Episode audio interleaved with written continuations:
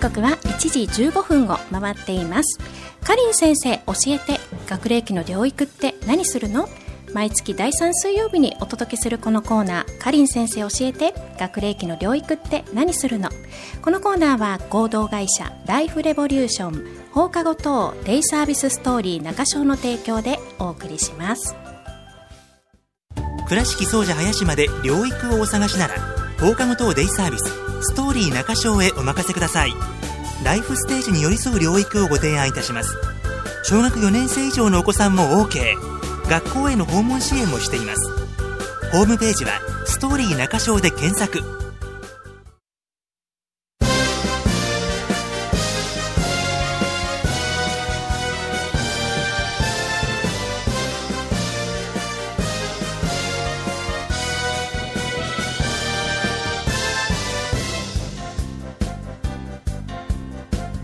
さあ今日も始まりましたかりん先生教えて学齢期の療育って何するのかりん先生こんにちは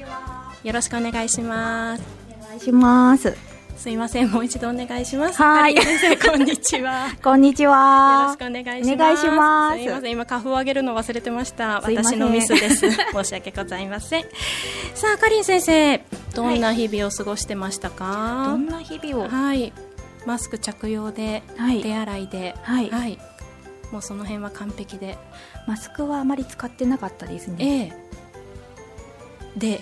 手洗いはしましたけど。は、はいいわ。かりました。 まあ、免疫、免疫力が高いということで。マスクはね、基本的に咳をする人があ。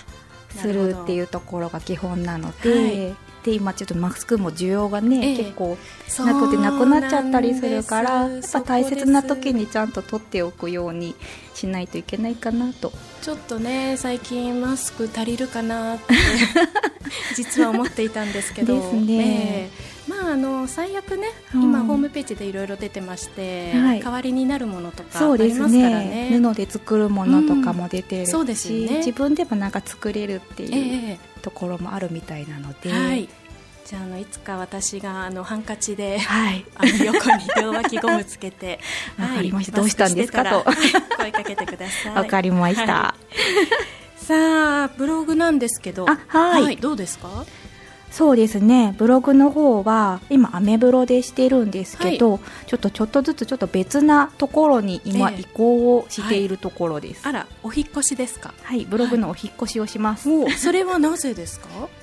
えっ、とですね、ちょっと4月から、はい今放課後等デイサービスをしているんですが、えええっと、この授業は3月で終わろうと思ってまして、うんで4月からは、えっと、ストーリー中小子ども発育相談室という形に変えて、えっと、リニューアルをしていこうかなと思ってるところです。はい、ストーリー中小子ども発育相談室ですね。はい、はい、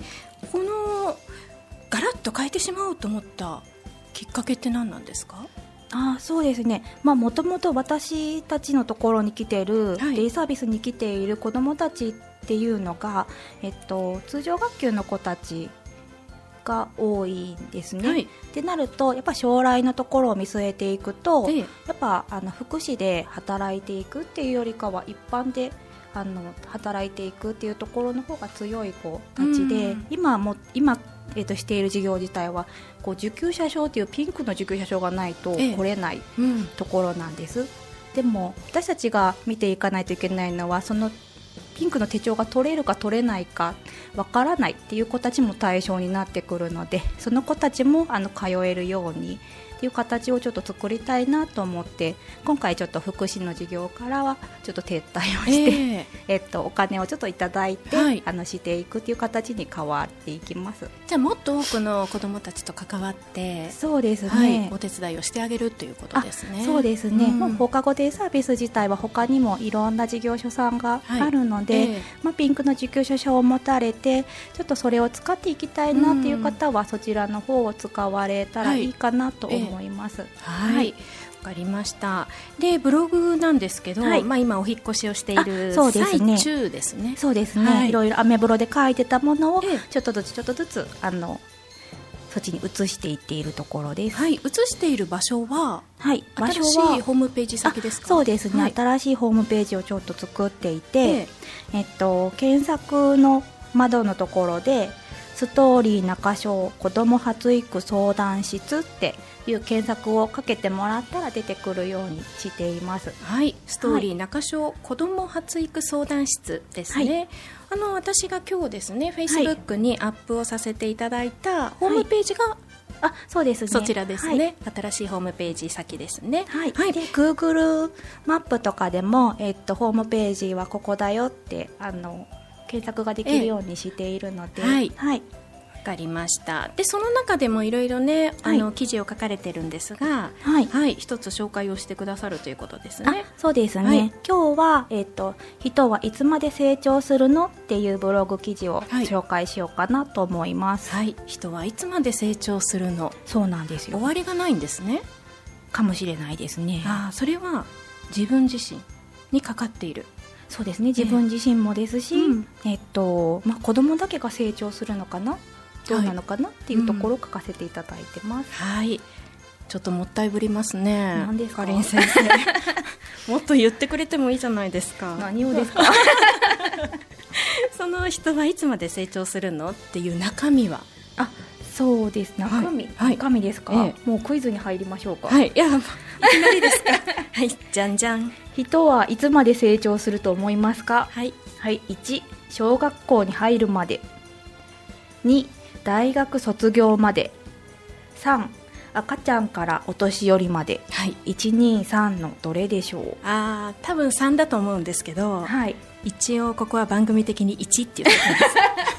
ます。小学校に入るまで。そうですね、はい答えは、はえっと3ですあたあ、やっぱりそう か。だでも何でもかんでもが成長するっていうわけではなくって、はいまあもともとはその成人青年のえっとちょっと大人になって若い人たちまで成長するっていうことが今まで言われてきてたんですけど、ええまあ30年ぐらい前からはあの、まあ、お年寄りまで成長するんだよっていうことが言われてきれるようになりました。はい。でまあ、体力とかあの衰えるところってやっぱりあるんですけど、まあ、おばあちゃんの知恵とかっていうように問題を解決する力っていうのは年齢だけじゃなくて人生の中でどれくらい経験を重ねたかっていうその経験のあの深さっていうところが大切だよっていうことが言われてきています。おばあちゃんの知恵そうそうそう ねえ本当におばあちゃんってよく知ってますよねねえでもあれは若い人がこうそれをしようと思ってもできないそうところもあるじゃないですか。はい、教えてもらってもはい、ちょっとわからないですそうなぜってなりますねそれもやっぱりちょっと経験を積み重ねてできるものなんだよっていう。なのでその経験っていうのはやっぱ子供たちちっちゃい子供たちがあの成長するのと同じぐらいの、えっと、大人の人の学びっていうところの価値になるんだよっていう形のことを書かせてもらっています。はいそれはかりん先生はどこでひらめいたんですか、これですか、はいこれいろんな本を読んで、ええはい、うーん最近読んだ本の中でそうですね、まあえっとし私はリハビリの仕事をしてるんですが、はいリハビリの、えっと、本の中でちょっとこういうのを見つけて、はい、えー改めてはいなんかこう、おばあちゃんの知恵ですねそうですそねれこそお姑さんとたくさはんいお話を して、教えてもらわないとダメですよね何でもかんでもググってとかってそうですね、Google 先生だけじじゃなくて、なくて、えっやっとぱり、自然の力から学ぶことって多いじゃないですかそうですね、そっちもちょっと学びましょうっていうところですかね。なぜ今彼岸入りなのかとかんなぜ今彼岸入りなのかとあかあはいはいそれもうちの姑はカレンダーを見て、うんうんそろそろ彼岸入りじゃないかなって言うんですねああそうですよね、うんカレンダーに何か書いてないって言うん です彼岸入りだけの言葉じゃなくって、うんうんだからその辺もねちょっと私はその時ちょうど忙しくて右から左だったそんうでですすけどそねこでやっぱり立ち止まって、うんうんえお母さんどういうことですかってやっぱり聞かないといけないところなんですよ ねそそこうにですね私もちょっとなんかこう言われ てうーんですねやっぱ大切な学びってそういうところにあるからそうですねはいありがとうございますはいで、えーっとまあ、4月からのストーリー中章の紹介も先ほどしていただいたんですが、はいはいセミナーもあるんですね。あそうですね、はいえっと4月からはちょっとずつセミナーっていうのもちょっと少しやっていこうかなと思っています、はい、で、えっと今ちょっとコロナの影響とかでなかなか人と会ってそのセミナーに参加するっていうところとかがちょっと難しかったりするので今回はちょっとオンラインでやってみようかなと思っていますオンライン、はいあのズームですか。そうですね、ズームを今ちょっとこう子どもたちとええズームの使い方をこう、うんあの学びながらほしているのでう基本パソコンでないとオンラインズームはできないですよね。あいえいえパソコンだけじゃなくて、はいスマホとか、えっと、タブレットでも大丈夫ですできるんですか。そうですねであーアカウントの方は、はいえっと、参加しされる方は取らなくても大丈夫はい。なので、ええはいえっと、参加するときに必要な ID とパスワードは、えっとまあ、参加申し込みをされた方にあのメールで送ったりはい。する形で参加をしてもらえる形にするので、はいはい、この親子ライフプランの作り方というセミナーになるんですね。そうですね、ははいい今回はそのセミナーをちょっとしてみようかなと思っていますはい。内容はどんな内容になりますか。内容はですはいねまあもともと私が、えっとまあ、この放課後デイサービスをする前っていうのが精神科の病院で働いていたんですけど、まあ、その時にこう精神障害のある方とあの関わる中で、まあ、ちょっとこうじ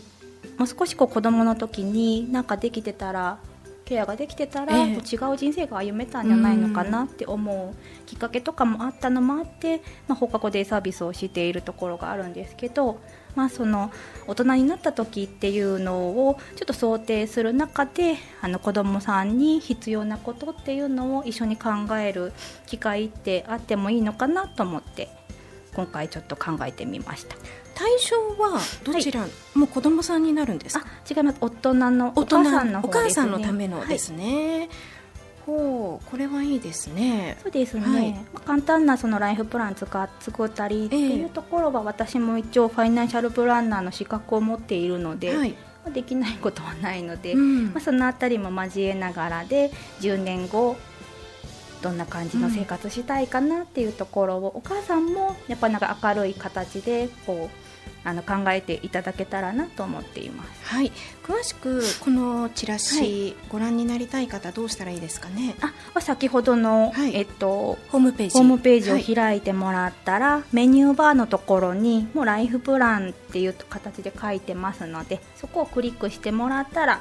えっと、チラシが見れるような形にしています。はい。えーえーっと定員があるんですね。そうですねあの1回か1回あたり定員はもう5名という形でも少人数でさせていただこうと思っています。はい、オンラインズームはちょっと私はまだ未経験なんですけども、はいこれってグループで参加できるものなんですか。できます。はい。はい、では5人とはい、かりん先生と6名で、そうですね。はい、話し合いもできる。あはいあのもうえっとあれですテレビ電話みたいな感じですであーそういうあこととですね。パワーポイントとかも、はいあの見れ見ることができるので、ええまあ、資料を見ながら一緒のものを見ながら、えっと、話をすることができますはい、倉敷初ですね。そうですね倉敷初全国へ届けですね。そうです。はい。えーっとまあ先ほど改めてねご紹介していただきましたが、4月からはストーリー中小、子ども発育相談室となりますね。はいはい、えどんなことでもいいので、はいまた新学期始まる前ですから、はいい、ろいろとお悩みあ抱えていらっしゃるそう方ですねもいらっしゃると思います。はいどうしたらいいですか。あ、えっと、電話番号は、はいえっと、放課後デイサービスと変わらずではい086-454-9550の方にお電話をいただくか、はいえっと、ホームページから問い合わせフォームがありますのでそちらの方にお気軽にあのご相談してあのご相談内容を入れていただければ、はい、答えますので、はい、はえい、今ストーリー中小は中小だけにあるんですね。あそうですねはいはいわかりました。まあ、あのブログも今移行しているというところなんですが、はい先生のブログ今一つずつねおまかせラジオで紹介してもらってるんですけど、はいあのスクールの内容だけじゃなくって、はい本当さっき言ってもらったようにあのいろんな場面で先生が気づいたことをアップしてくれているので、ああそうですねはい、はなんいか私も気づきがいただけるし、あらはい、はい、 読む方ももちろんそうだと思います。そうですねはい。なんか話をしているとどんどんこの便利グッズの時間がなくなってきたんあですけど、らららららら ら一番楽しみにしているこの便利グッズのコーナーなんですが、そうですね、はい便利グッズの時間がなくなると困るのではい。はい、今日なんかあのはいさっき急いで Facebook にアップをしました紐ですねじ。ゃじゃん。はい多分なんでしょう。靴の紐かなと思ったりするんですけど、あ、靴紐そうです。靴紐。ですよね。はい。じゃあそれを何に使うのか。何に使うのか。いやいや、靴紐なんですけど、はい靴紐として使います。あ、靴紐として使うんですね。以上。 どういう風に使うでしょこれう。うん。紐だから普通になんかこう結靴んで紐の時に一番嫌なのなんかこう困るのって何ですかね子供たちがうーん紐が外れることあそうそうそうそ結うんだのに外れちゃうことそうですそうですあそれを改善してくれますこの凸凹がそうですはいこれを靴だと思っはいて巻きます、はい巻きますチャラチャチャチャチャン巻いてチャラチャチャチャあそれはちょっと違いますねあ違う食べ物ですね巻きまして、はいでえっとこれをくるっと今巻いてますはい靴と思って今腕に巻いてくれてます、はいぐるぐると二重にしてそしそうてですね肩結びですかとりあえず肩結び一回だけ一回だけ結んでちょっとますはい結びましたはい結んだものを私が今引っ張ってます取れません取れません一回しか結んでないのにそうですこういう靴ひも見たことありますあありますかはいありますけどこういう効果があるとははいはい知らなかっそうですたそうです結ばなくてもいいええあ靴紐です結ばなくてもいい軽く、くるっとくる回してっと一回回しておけば、はあとは外れないそうですなんとなんこれだとったらこう蝶々結びができない子供たちでも、えっと使えるかなっていうですねなかなか蝶々結びってちょっとねそうできるまで時間かかりますからはいね、結んだのにああまた外れたみたいなねそうで歩いていてね、 はい靴ひもが外れてるよって言ってで怒られて怒られて こけたりすることもありますそかうらです、ねそれそれがこうないあーいいですね、はい、やありがとうございます、はさいすが便利グッズの、そうですはね、い、女王ははいい、便利 グッズはありがとうございましたいさあ、えーまた来月もお越しいただきます、あ第はい3水曜日でお待ちしてます、はい、はいお願いします、えーホームページの移行等その時にはもう完璧に終わっている感じですねそうですね、はい終わらせたいと思います、はい、どんな新学期を迎える予定ですかそうですねえっとガラッと変わるので、ええまあ新しい気持ちでえっと取り組んでいければなと思っていますはい、えはい4月からは子どもの発育や成長が気になるお母さんの心ケアセラピストのかりん先生ということでご紹介させてもらいますのであそうすね楽はいしみにしていてくわかだりましたはいあさいりがとうございます以上かりん先生教えて学齢期の療育って何するのこのコーナーは合同会社ライフレボリューション放課後等デイサービスストーリーの中賞デイサービスストーリー中賞の提供でお送りしました。